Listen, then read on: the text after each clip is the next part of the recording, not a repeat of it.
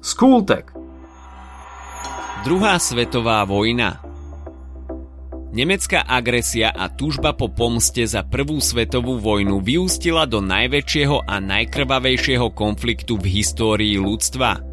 Vyše 60 miliónov obetí, genocída, koncentračné tábory a zdevastovaná Európa sú vrcholom ľadovca toho, čo sa počas týchto šiestich rokov udialo. Ako celý konflikt prebiehal sa dozvieš v dnešnej epizóde z Kultegu. Hospodárska kríza v 30. rokoch zapríčinila zvýšenú popularitu totalitných diktatúr.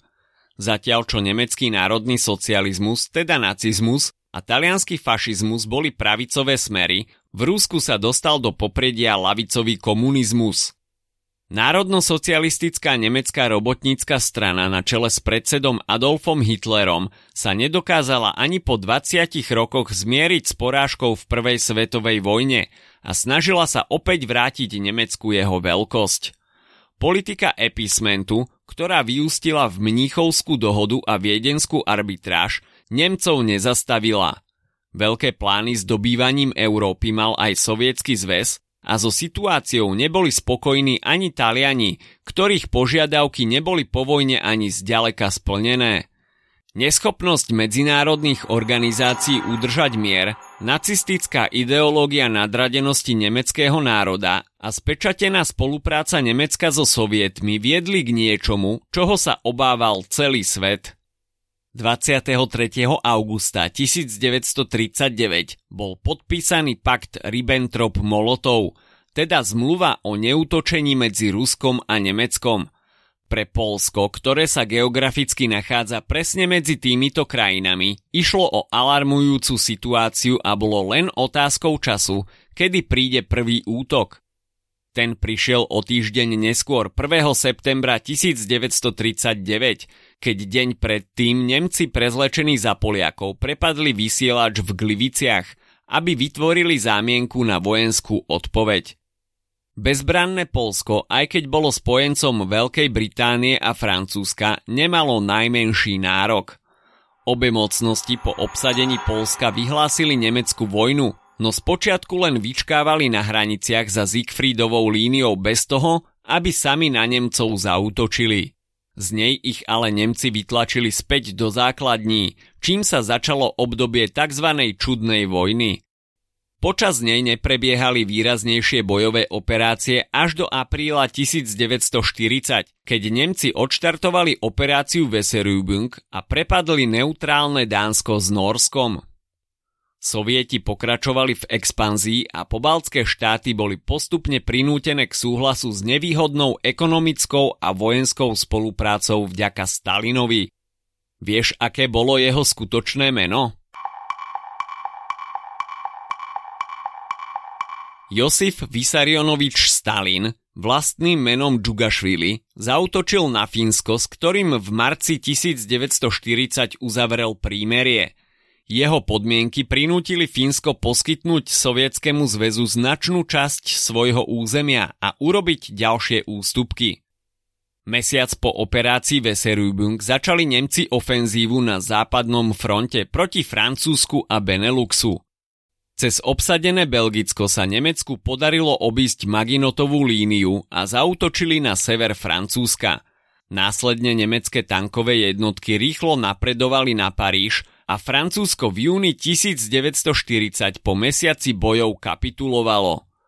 Ľahké víťazstvo nad Francúzmi motivovalo Nemcov zautočiť na Veľkú Britániu, keďže bol Hitler presvedčený, že jednotky Wehrmachtu nemajú v Európe konkurenciu. V leteckej bitke o Britániu mala nemecká Luftwaffe navrh. Jedinou prekážkou, ktorá bránila Hitlerovým armádam v podrobení britských ostrovov, bolo stále silné britské námorníctvo a letectvo s názvom Royal Air Force. Britský priemysel dokázal vždy plne nahrádzať straty vlastných strojov a aj za pomoci pilotov okolitých obsadených krajín sa Nemci napokon museli stiahnuť. Hitler sa v zápäti začal zaoberať plánom na útok proti ZSSR, ktorého považoval za svojho najväčšieho ideologického nepriateľa. Stalin naopak čakal, že západoeurópske krajiny budú medzi sebou zápasiť dlhšie. 22.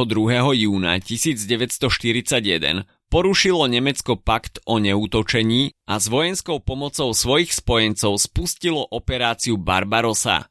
Nemci využili moment prekvapenia a bleskovými útokmi rýchlo postupovali troma hlavnými smermi na Moskvu, Leningrad a Kiev.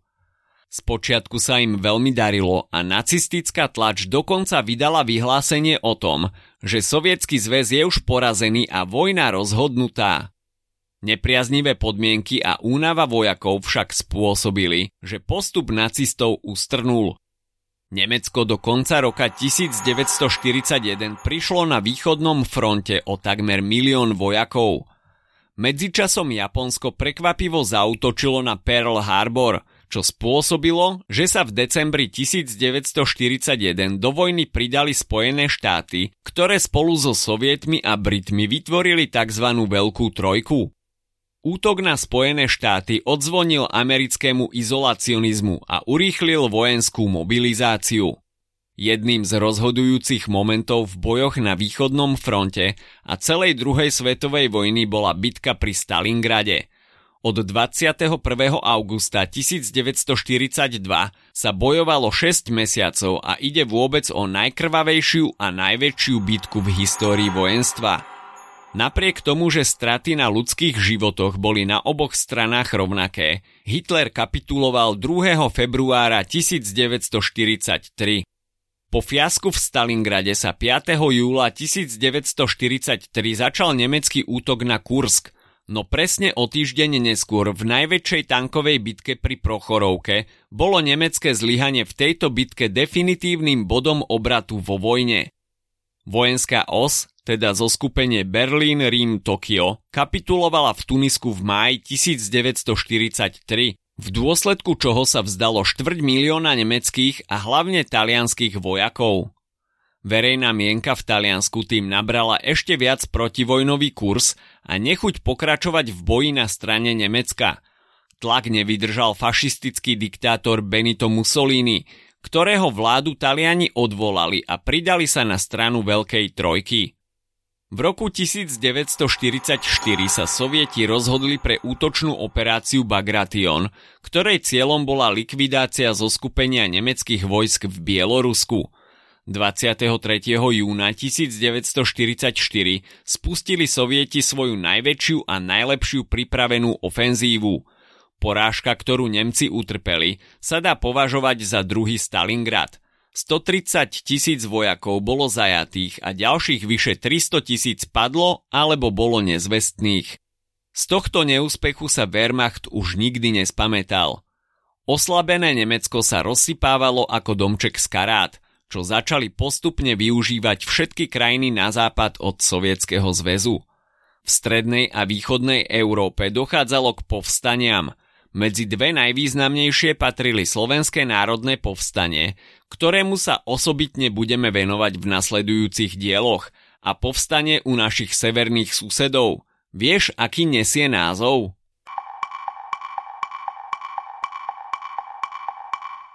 Varšavské povstanie prepuklo 1. augusta 1944 a jeho účelom bolo oslobodiť Varšavu ešte pred príchodom Červenej armády a znemožniť tak ustanovenie komunistickej vlády orientovanej na Stalina.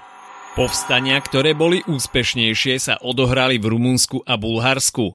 Armády týchto krajín sa potom pripojili k postupu sovietov na Balkán a do Maďarska, kde sa na prelome rokov 1944 a 1945 rozpútali najprv ťažké boje o Budapešť a neskôr aj posledný nemecký protiútok na východnom fronte. Západný front sa opäť otvoril 6. júna 1944, keď sa spojenecké vojska vylodili v Normandii. Operácia, označovaná ako Deň D, bola dovtedy najväčšou námornou inváziou histórie – Západný front sa podstatne priblížil hraniciam Nemecka a dosiahol rieku Rín. Začiatkom roku 1945 nemecké vojnové hospodárstvo kolabovalo. Rozsiahle nálety na Drážďany a získanie nepoškodeného mostu cez Rín pri Remagene, kadiaľ spojenecké jednotky začali postup do nemeckého vnútrozemia, prognozovali rýchly koniec vojny. Po zbombardovaní Berlína už nemali Nemci najmenšiu nádej a 8. mája 1945 podpísali kapituláciu so všetkými krajinami. Týmto dňom sa vojna v Európe oficiálne skončila. Boje v Tichomorí pokračovali rovnakým tempom aj po porážke všetkých japonských spojencov v Európe. Po smrti Roosevelta novozvolený americký prezident Truman rozhodol o zhodení atómovej bomby na mesta Hiroshima a Nagasaki. Bezmocní Japonci vyhlásili kapituláciu 2. septembra 1945, čím sa definitívne skončila druhá svetová vojna – a to po šiestich rokoch krvavých bojov, aké si svet dovtedy nepamätal. Priniesla 60 miliónov ľudských obetí, genocídu civilného obyvateľstva, predovšetkým Židov v koncentračných táboroch, pokrok v zbrojárskom priemysle a mnohé vynálezy. Napriek pár malým pozitívam sa však vrila do pamäti ako najbrutálnejší konflikt v histórii ľudstva. Ak sa ti dnešný podcast páčil, nezabudni si vypočuť aj ďalšie epizódy z Kultegu alebo našej série Hashtag čitateľský denník. Spracovali sme v nej dve desiatky diel, ktoré by si mal poznať. Potešíme sa, ak nás ohodnotíš aj na Apple Podcasts, napíšeš komentár na YouTube alebo dáš odber na Spotify, aby ti nič neuniklo. A nezabudni o nás povedať kamošom. Počujeme sa pri ďalšej časti z Kultegu.